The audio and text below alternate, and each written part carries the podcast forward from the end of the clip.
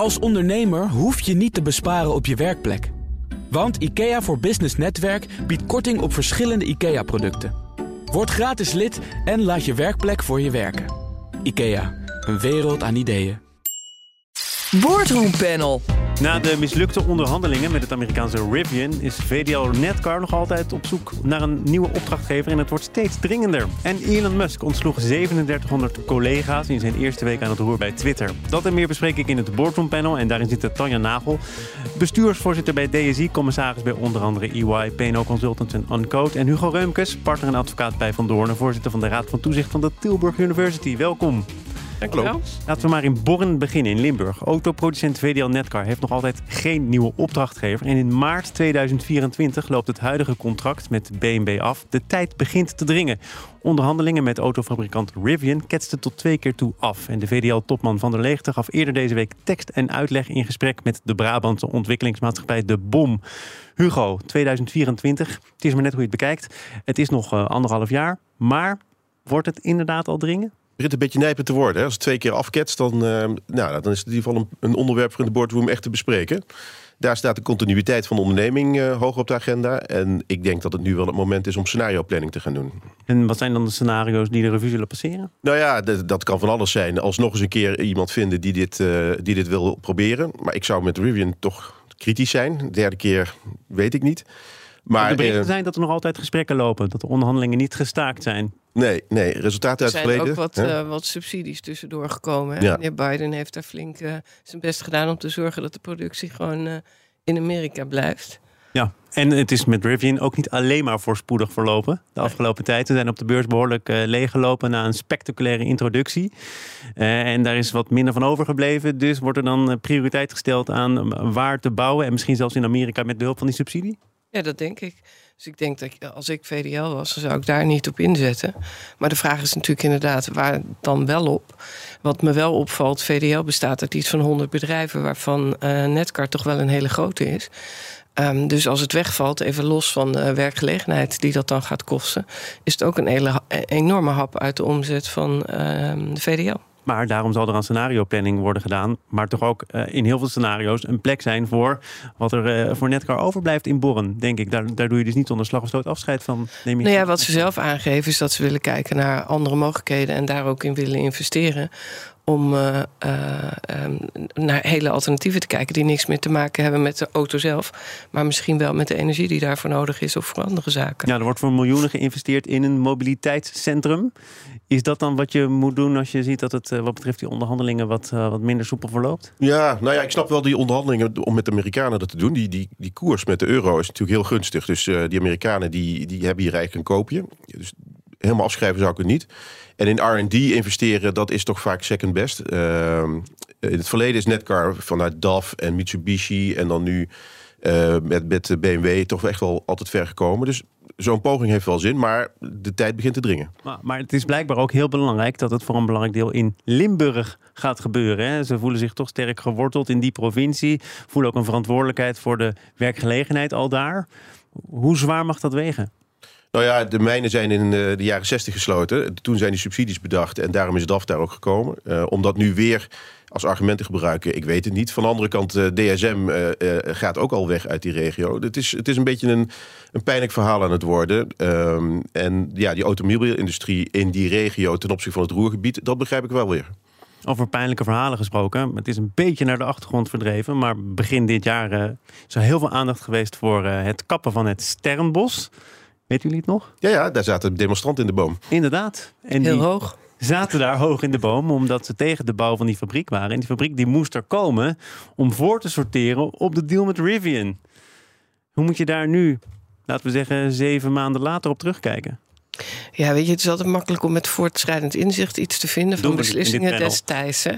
Dus dat vind ik een beetje lastig. Ik vind belangrijker wat je daarvoor zei. Hoe, hoe belangrijk is de werkgelegenheid in Limburg en in hoeverre moet je daar als uh, private organisatie rekening mee houden? Ik denk dat je dat dan toch ook in overleg met de provincie of misschien uh, wat gemeentes zou, naar zou moeten kijken. Want op zich, als je naar scenario's kijkt en die scenario's pakken negatief uit voor de organisatie, ja, dan zie ik toch geen mogelijkheid om daar de continuïteit in te houden. Maar toch moet je proberen afspraken te maken met uh, belanghebbenden zoals de provincie met bepaalde gemeenten? Nou, als je iets hebt wat op de lange termijn rendabel kan zijn, maar nou even door een dipje moet waarbij je hulp nodig hebt, misschien wel ja. Maar goed, als je kijkt naar de alternatieven, moet je natuurlijk ook afvragen en hoeveel werkgelegenheid is daar dan nog bij gemoeid? Want dat zal toch heel vaak dingen zijn waar misschien helemaal niet zoveel werkgelegenheid meer bij nodig is. Het gaat nu nog om zo'n 5000 mensen, dus dat klinkt behoorlijk substantieel. Ja. Dat is zo, maar de vraag is dus hoe gaan die scenario's eruit zien en hoeveel mensen heb je daar dan bij nodig en hoe reëel is dat?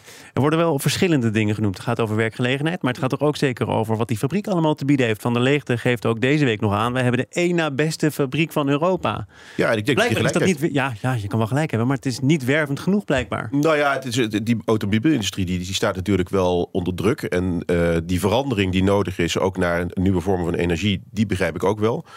Dus misschien lukt het hem wel om, om die fabriek om te turnen tot iets wat, uh, wat toekomstbestendig is. Maar dan blijft inderdaad de, de vraag die Tanja stelt: van ja, in hoeverre levert dat voldoende werkgelegenheid op ten opzichte van wat het nu doet? En daar ben ik best wel kritisch over. Overigens kan het een hele goede fabriek zijn, maar ook voor heel veel partijen een te dure fabriek. Als je kijkt naar welke partnerships er nu worden gesloten, blijkbaar ook door Rivian, dan zie je dat ze uitwijken naar Hongarije of naar Tsjechië. Ze hebben nu met Mercedes-Benz ook een bepaalde afspraak gemaakt, maar je ziet toch een hang naar Oost-Europa.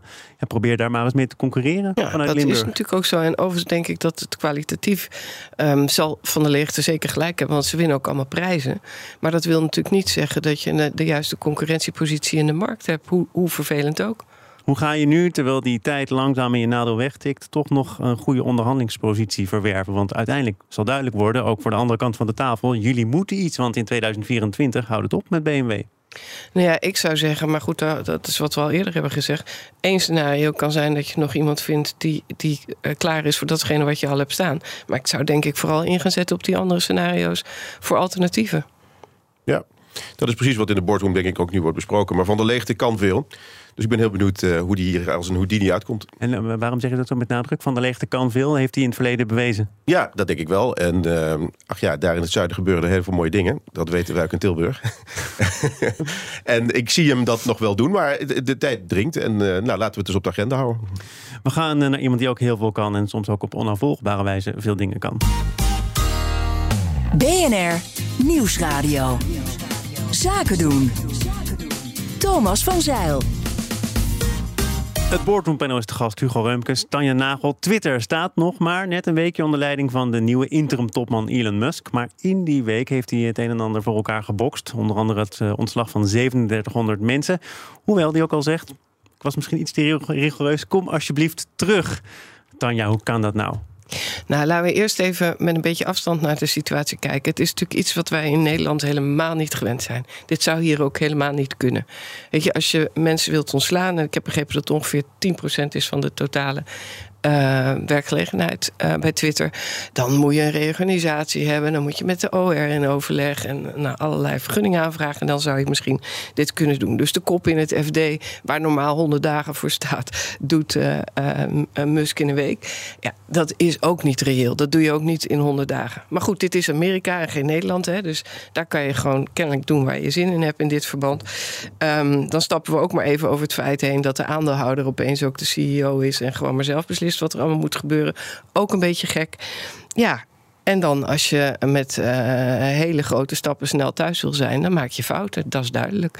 En dan denk ik ook nog even, wat doet dit met de cultuur in de organisatie van die 90% die achter is gebleven? Hoe veilig voelen die zich nog? Heb ik volgende week nog wel een baan? En die mensen die ontslagen zijn, die terug zouden moeten komen. Nou, ik mag hopen dat die ergens anders met hun kwaliteiten terecht kunnen. Dan zou ik meteen toedeledokie zeggen. Hugo, jouw eerste blik op de situatie? Nou, de man is een ongecontroleerd projectiel die uh, echt verkeerde dingen aan doen is volgens mij. Als je nu vandaag ook leest uh, dat hij van plan is om iedereen terug te halen naar, uh, naar het kantoor.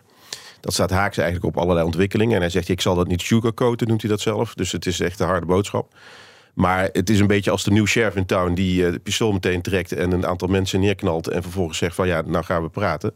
Ja, in Nederland is het misschien een klappertjespistool, maar je hoort dat toch wel vaker. Dat als je nieuw bent, dat je dan de grootste stappen moet zetten. Dat is waar, maar wij hebben gelukkig, zoals Tanja zegt, oh, de oh, factor oh. Uh, kapitaal en arbeid, die zijn hier meer in balans. En ik denk dat dat een groot goed is. Er is denk ik ook in Amerika nog steeds een war on talent aan de gang. En uh, die talentvolle mensen die echt dat doen, die zullen heus ergens anders ook een plek zien te vinden. Dus het is nog wel spannend. En ja, ook de hele toestand rondom Musk zelf en uh, hoe Saudi-Arabië bij die deal betrokken is geweest, lijken me allemaal onderwerpen waar die ook eens even goed over zou moeten nadenken. Tanja, ik heb net iets verkeerd gezegd, blijkbaar. Nou, weet je, ik, ik, snap wel wat je bedoelt, maar dat heeft toch heel vaak te maken met de benoeming van een CEO die gewoon een aantal mensen om zich heen um, met vertrouwen uh, wil hebben, die vaak meegenomen worden uit een vorige omgeving. Weet je, dat heb je gezien bij Philips, dat heb je gezien bij Randstad. Dat is op zich iets wat wij denk ik veel beter herkennen in Nederland. Daar kan je ook van alles van vinden. Maar dat heeft, weet je, als dat met drie, vier benoemingen, dan houdt het meestal wel op. Dat begrijpen we allemaal nog is wel. toch iets anders dan wat er hier aan de hand ja, is? Ja, dit kan. Ja, dat is echt absurd. En, en, en kan het ook niet omdat hij, en daar vinden we in Nederland volgens mij ook van alles van, uh, aan het hoofd staat nu van, bij elkaar opgeteld, vier grotere bedrijven. En dan tegelijkertijd toch met alle vier die grote bedrijven pijloze ambities erop nahouden. Kan dat überhaupt nog tot een goed einde gebracht worden? Wat zei hij ook weer? Hij gaat van 80 naar 120 uur in de week. Ja, ja. ja. Nou, ik denk dat dat niet kan, nee. Maar ik denk ook Um, dat zelfs al zou je in staat zijn om die aandacht te verdelen, dan heb je dus mensen om je heen nodig die feitelijk zo'n bedrijf runnen. En dan moet je ook zelf eigenlijk zorgen dat je een beetje meer op de achtergrond bent. Dit kan gewoon maar hij niet. heeft de CEO ontslagen en iemand zal het moeten doen. Hij heeft zich ook als interim CEO benoemd. Dus hij zit niet voor de eeuwigheid in het zadel.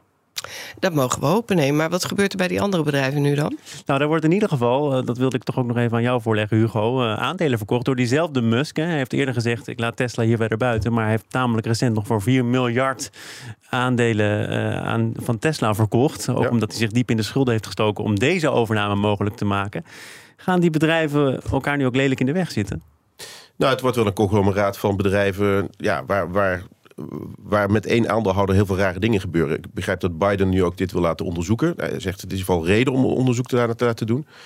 Uh, dus het wordt hem wel steeds moeilijker gemaakt. Wat, wat natuurlijk aanspreekt is dat hij is niet voor niks zo rijk geworden. Hij heeft een soort moonshot-achtige uh, setting neergezet. En misschien lukt hem dat met Twitter opnieuw. Maar tegelijkertijd heb je dus uh, iemand die, die, die, met veel geld ook allerlei dingen kan gaan doen. Bijvoorbeeld op het gebied van vrije media en dat soort zaken. En ik weet niet of dat iets is wat iedereen zou moeten willen. Maar dat hij wat moet gaan doen, en dan heb ik het meer over het financiële aspect, is ook duidelijk. Want uh, Twitter is bepaald geen florerende onderneming, is zeer afhankelijk van advertentieinkomsten. Ja.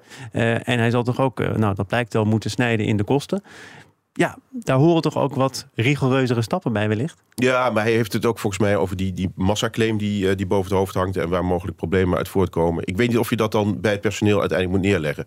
Ik zou meer denken dat hij dan het charisma wat hij heeft moet inzetten... om te zorgen dat die hele onderneming weer een enorme stap maakt. Nou, hij legt niet alles bij het personeel neer. Hij legt ook voor een deel de rekening neer bij de gebruikers. Want het laatste plan is, en misschien dat ik inmiddels op het plannetje achterloop... om van Twitter een betaalde dienst te maken. En dan zou je kunnen zeggen, nou dan ben je van je advertentieafhankelijkheid af, maar misschien ook van je gebruikers. Ja, dat denk ik wel. Maar goed, weet je, dat, dat zal zich dan vanzelf wijzen hoe dat, hoe dat uitpakt. En misschien dat hij niet zit met wat er dan uitkomt, omdat hij een, een winstgevend bedrijf daarvan heeft gemaakt op dat moment.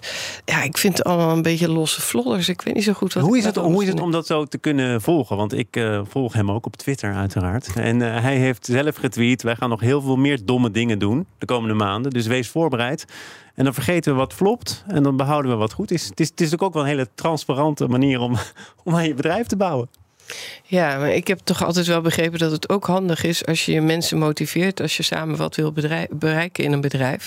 Ik geloof dat hij dat dan even vergeten is, uh, bij, in elk geval bij Twitter. Wat vind, wat vind jij van dit uh, sleutelen? Terwijl je ja, als er één man in de boardroom zit, dan is er niet zoveel te discussiëren. En dan zul je uiteindelijk meer aan die grillen van die man overgeleverd zijn. Ik denk dat het goed is dat er juist een soort balans en evenwicht kan worden gevonden, zodat er ook wat meer toezicht is en dit soort rare dingen niet voortdurend gebeuren dan maak je ook minder fouten. We gaan naar andere dingen die misschien wat minder vaak gaan gebeuren, namelijk uh, overnames. Overheden bemoeien zich steeds vaker met potentiële overnames van vitale bedrijven in Europa door buitenlandse investeerders. Met name Chinese overnames liggen onder een vergrootglas. Zo kondigde de Duitse regering eergisteren aan de verkoop van een chipfabriek aan een Chinese partij alsnog te willen blokkeren. En Hugo, je moet wel de kleine lettertjes in de gaten houden, want het is een Zweeds bedrijf dat deze overname van plan was in Chinese handen. Ja. Dus, uh, ja. kleine lettertjes. Nou ja, je moet, je moet het wel. Je, moet, je denkt misschien, als je het zo oppervlakkig leest, het is een Zweeds bedrijf. Mm. Maar dat is dan in Chinese handen. Mm. Mm. Hugo. nou ja, uh, we hebben inmiddels een wet die, uh, die waarschijnlijk begin 2023 van kracht wordt. Dat is een wet in Nederland. Andere Europese landen hebben al zoiets dergelijks en hebben daar wat oefeningen mee gedaan. Je ziet dat in Frankrijk en Duitsland nu ook al. En die mogen we overigens dat eh, naar eigen invulling een beetje vormgeven. Hè? Dus er bestaan verschillen tussen de lidstaten. Precies. Uh, het lastige van deze wet is dat die in Nederland terugwerkende kracht heeft tot 8 september 2020. Uh, dus alle transacties die in die tussenliggende periode hebben plaatsgevonden, die liggen ook misschien in Nederland onder vuur is het denk ik goed dat we wat beter letten op kennisveiligheid en al die vitale ondernemingen. En, en daar in Nederland ook niet te kinderachtig over zijn. Het is echt een, een spel waar Europa een rol in heeft, maar toch vooral tussen China en Amerika wordt gespeeld. Maar bedoel je niet te kinderachtig, juist dat je daar wat soepeler mee om moet gaan? Of dat je nee, nee, je moet niet onderschatten wat voor een problemen er kunnen ontstaan op het moment dat je in vreemde handen komt of dat er een, eh, een, een acquisitie plaatsvindt om echt een onderneming eh, te killen, zoals dat dan heet. Dus je moet daar gewoon uh, zorgvuldig mee omgaan. En uh, het is goed dat de overheid daar ook uh, een, een controlemechanisme nu voor introduceert. Ja, in Duitsland hoor je toch verschillende stemmen opgaan over waarom deze fusie dan niet door mag gaan. Ik kwam een citaat tegen van een Nederlands lid van een Duitse denktank. En dat zegt: uh, succesvol Duits bedrijf wordt een zinvolle transformatie van maker van chips met een eigen fabriek naar een chipdesignbedrijf ontzegd. Dit zou ons technologisch concurrentievermogen eerder schaden dan helpen. Ja, ik las ook dat Tesla die 6,5% heeft in het bedrijf schrijft: Nou, joh, maak je niet druk, het is verouderde techniek. Ik denk, ja, waarom zou China het dan willen kopen? Um, volgens mij, als je, als je kijkt naar wat China. China heeft natuurlijk gewoon een 50-jaren plan. Hè? Dat, dat heeft enorme voordelen. Ten opzichte van wat er bijvoorbeeld in Nederland gebeurt, waar we elke twee jaar zien dat de politiek weer aan het vechten is voor hun eigen zetels. Ze gaan gewoon door. Weet je, ze hebben in, in Afrika alle spoorlijnen opgekocht. Ze hebben in Zuid-Europa verschrikkelijk veel havens. En nu gebeuren dit soort dingen. Ik vind het een beetje lastig om onderscheid te maken tussen overheidsbelangen en uh, private belangen. Dus ik vind dit wel een andere categorie dan wanneer we havens laten overnemen. Maar dat hebben we gewoon laten gebeuren. En daar in het zuiden, waar ze natuurlijk altijd geld tekort komen. En overigens, als ze dan je had het vorige uur over dat ze nooit um, um, hoeven terug te betalen. Hè? Ik geloof dat Italië 3400 miljard aan schuld heeft. Die verkopen ergens leuk een haven. Dat levert vast wat op, maar dat gebruiken ze dan niet om af te lossen.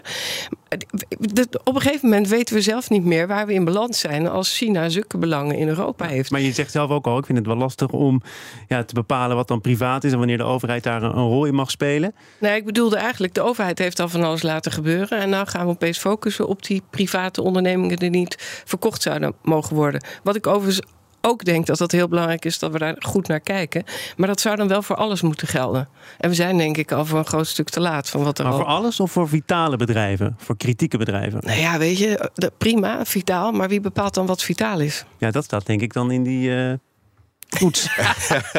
ja, dat staat, dat staat er inderdaad in. Maar het blijkt nogal rekkelijk te zijn wat er allemaal onder valt. Dus het is niet alleen uh, de haven van Rotterdam en Schiphol. Maar er zitten ook echt wel ondernemingen bij met polymeren of andere technologieën die, ja, die relevant zouden maar kunnen zijn. Maar het dan over containerbedrijven in de haven of over de haven zelf? Hè? Dat speelt in nee, Hamburg de haven zelf. Dus wat Tanja zegt, nou ja, nee, maar ja. in, in Hamburg wordt er volgens mij een belang genomen in een... Een derde, ja. Ja, ja, en in, in, in, maar toen tijdens de crisis in, uh, in Griekenland uh, waren de Chinezen het eerst om de hele haven in Piraeus over te nemen. En dat zijn gewoon strategische keuzes die worden gemaakt, uh, die op de lange termijn ons in de, in de voeten kunnen schieten. En ja, we zien met de energiecrisis nu ook dat als je daar niet van tevoren ook strategisch over nadenkt tegen hele politieke machtsverhoudingen, ja, dan kan dat heel vervelend uitpakken. Hey, Tanja, tot slot, je haalt het al aan. In, in het Duitse bedrijf zit ook een Nederlandse aandeelhouder, Teslin. Gaf aan, ja, joh, inderdaad, we maken je druk over. Het is verouderd. En jij zegt dat zal wel niet, anders was het voor China nooit interessant geweest. Nou ja, dat kan ik niet onderbouwen. Maar ik vraag me dan wel af wat het motief is om, om te kopen. Daar moet toch een reden achter zitten. Het kan niet helemaal niks waard zijn in strategie. Ja, of ze hebben iets anders waarmee ze het kunnen combineren, waardoor het opeens niet meer verouderd is. Ik ben niet zo technisch. Hugo, jij wel toch? Nou, maar niet op dit soort dingen. Ja, dan moet ik het erbij laten. Ja. Dank u wel, leden van het Boardroom Panel. Tanja Nagel, bestuursvoorzitter van DSI, commissaris bij EY Nederland, PNO Consultants en Uncode. En Hugo Reumkes, partner en advocaat bij Van Doornen, voorzitter van de Raad van Toezicht van de Tilburg University. En wat heb je te maken met het Oogfonds vandaag in het nieuws? Ja, ik uh, ben zelf uh, oogpatiënt en uh, lid van de Hoorvliesvereniging. Ja. Kijk eens, toch nog even vermeld. Dank voor jullie komst. Tot morgen. Boardroom Panel wordt mede mogelijk gemaakt door NCD, de Nederlandse Vereniging van Commissarissen en Directeuren. Als ondernemer hoef je niet te besparen op je werkplek. Want IKEA voor Business Netwerk biedt korting op verschillende IKEA-producten. Word gratis lid en laat je werkplek voor je werken. IKEA, een wereld aan ideeën.